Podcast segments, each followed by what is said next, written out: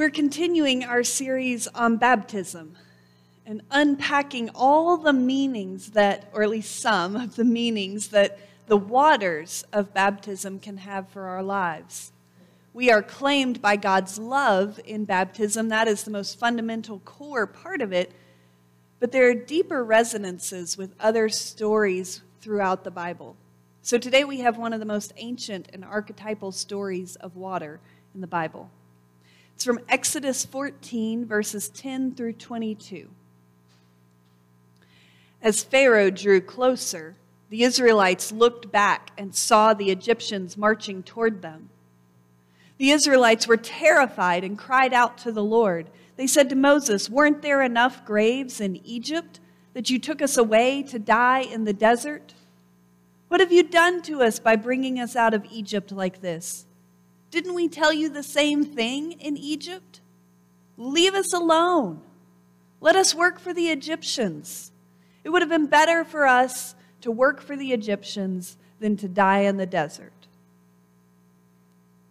But Moses said to the people, Don't be afraid.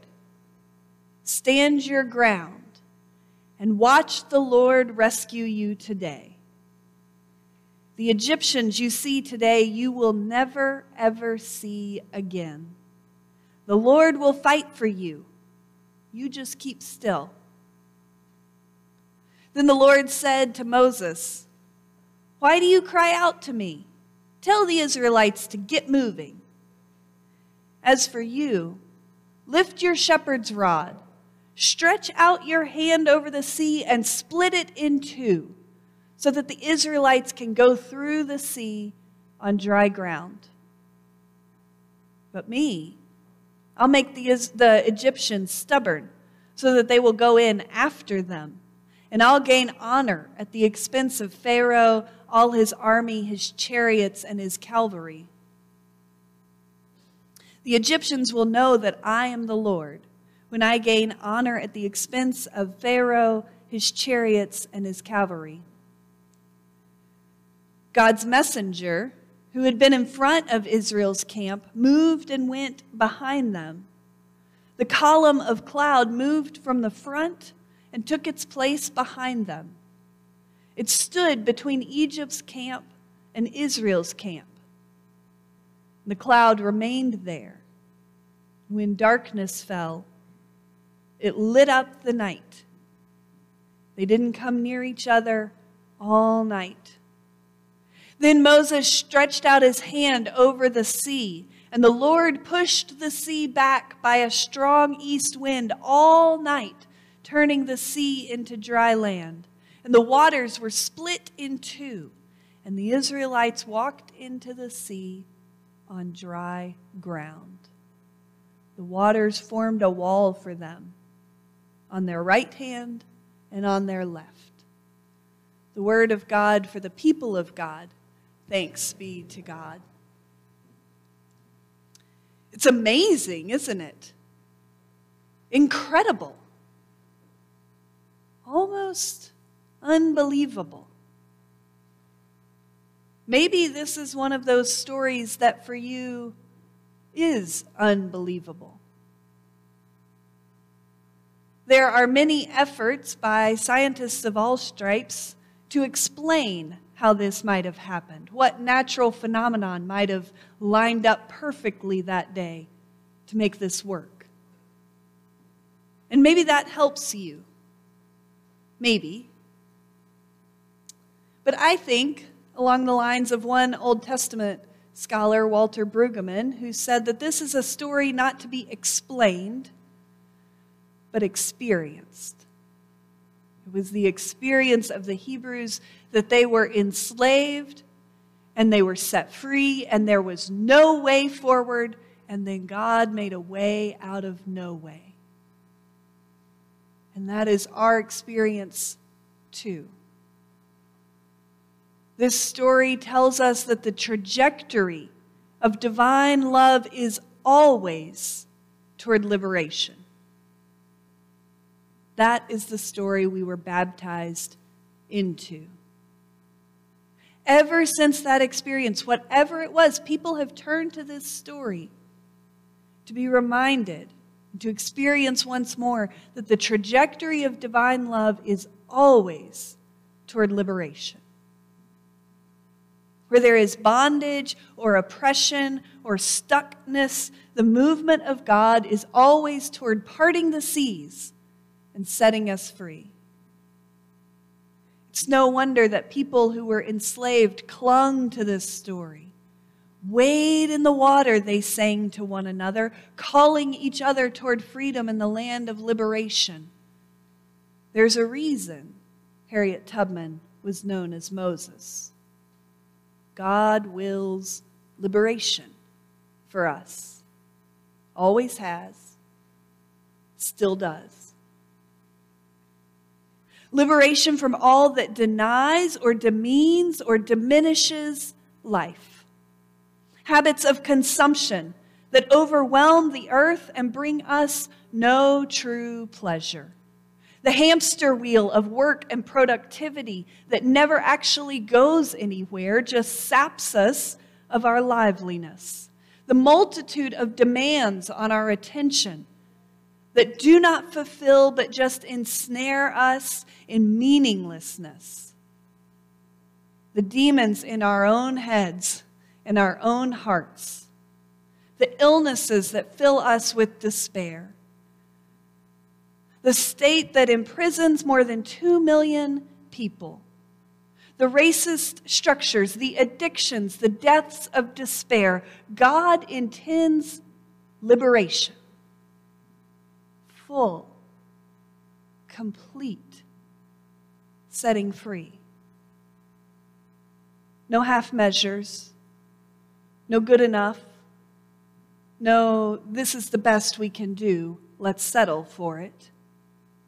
But nothing less than true, full life for all of God's children.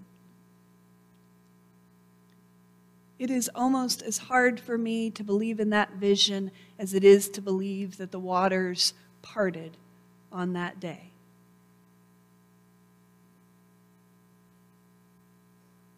Even a few moments of honest reflection tell us we need an, a way out of this stuck place. We cannot stay in the situations we are in. The earth cannot sustain it. We need out.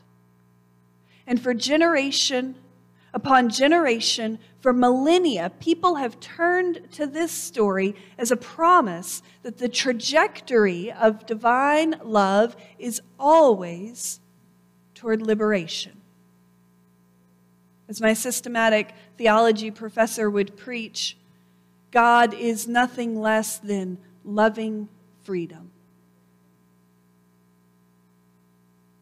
But how exactly does this happen? How do we get from where we are to that point of liberation that seems to hover always beyond the horizon? How do we get there? There's a whole series of commands for the Israelites at the beginning of this passage. Don't be afraid. Stand your ground. Watch the Lord rescue you. The Lord will fight for you. Just keep still. That sounds a bit like twiddling our thumbs while we wait and look heavenward for some magical thing to make it all better. Doing that hasn't gotten us out of the situation we're in. There's another command, though tell the Israelites to get moving. So, which is it? Keep still or get moving? There's something interesting going on in the text here. The prevailing theory for some time has been that the Hebrew Bible is composed of various sources that editors then put together. Each source comes from a different time, a different community, and different circumstances. And the stories reflect those concerns. And sometimes those sources and the editors chose to tell those different stories back to back. We can see that in the stories of creation in Genesis 1 and 2. They are different stories with different concerns and different lessons about humanity and God and the earth. And the editors didn't make a mistake putting them both in. They didn't just not notice that they were repeating themselves with contradictions. No, they weren't stupid. They were very sophisticated. They knew that God can't be pinned down to any one interpretation, any one understanding. And so we need it both. We need this story and that. It's a both and situation. Sometimes the way these sources work together isn't quite so clear cut. Sometimes scholars think two or more sources get really mixed together, embedded in one another, smushed together in the same story, maybe within the same paragraphs or the same sentences. And so, if they're right about that, there's something interesting going on here. They think that verse 14, just keep still, is from a different source than verse 15, get moving. And the editors wanted both. It's not just keep still, and it's not just get moving. It's both. And the Lord will fight for you. Stand still. God has something for you to do. Get moving. I have to admit, I'm more prone to the second most of the time.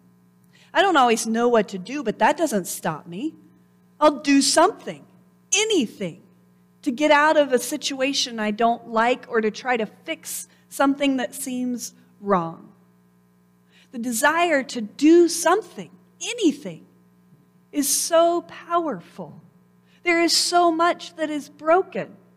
How can we not wade into those waters? Stand up, lift our voices, sit down and protest, do something.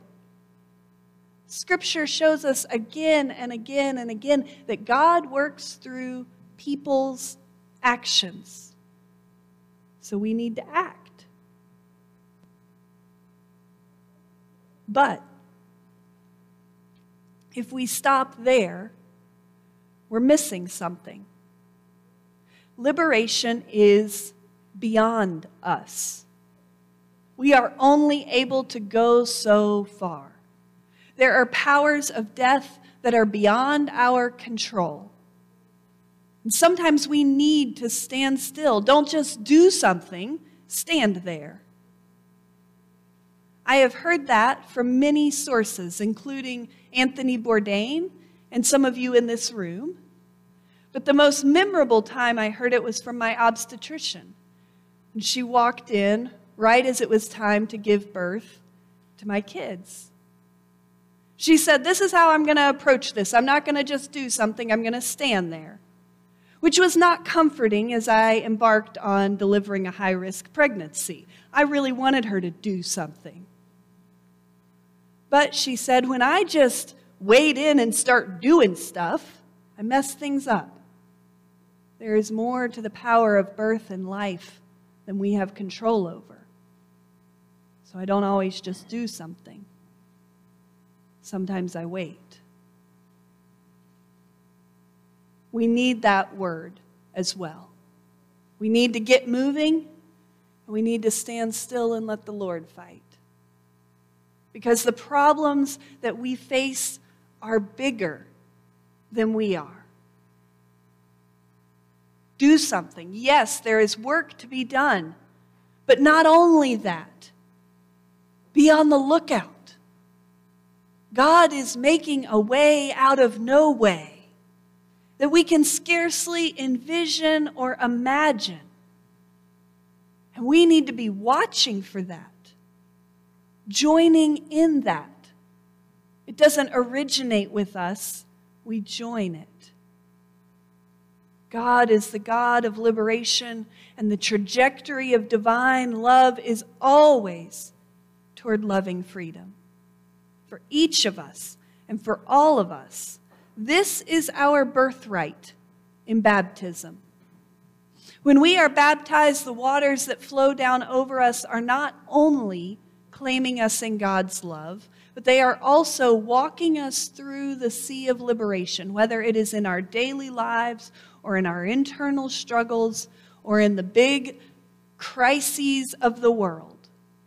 God is walking us through those waters of liberation, through our lifetimes and beyond. Here's the promise God intends freedom for creation. Not freedom from one another, but freedom for one another. The world, every square inch of it, is intended to be set free from all the powers of death. There is work to be done, and we are baptized to do that work. And there is work being done on our behalf, and we are baptized into a trust in that. We do not choose between the two. We trust in the waters of baptism in all the ways they bring about liberation in us, through us, and for us. Because the trajectory of divine love is always toward liberation. Amen.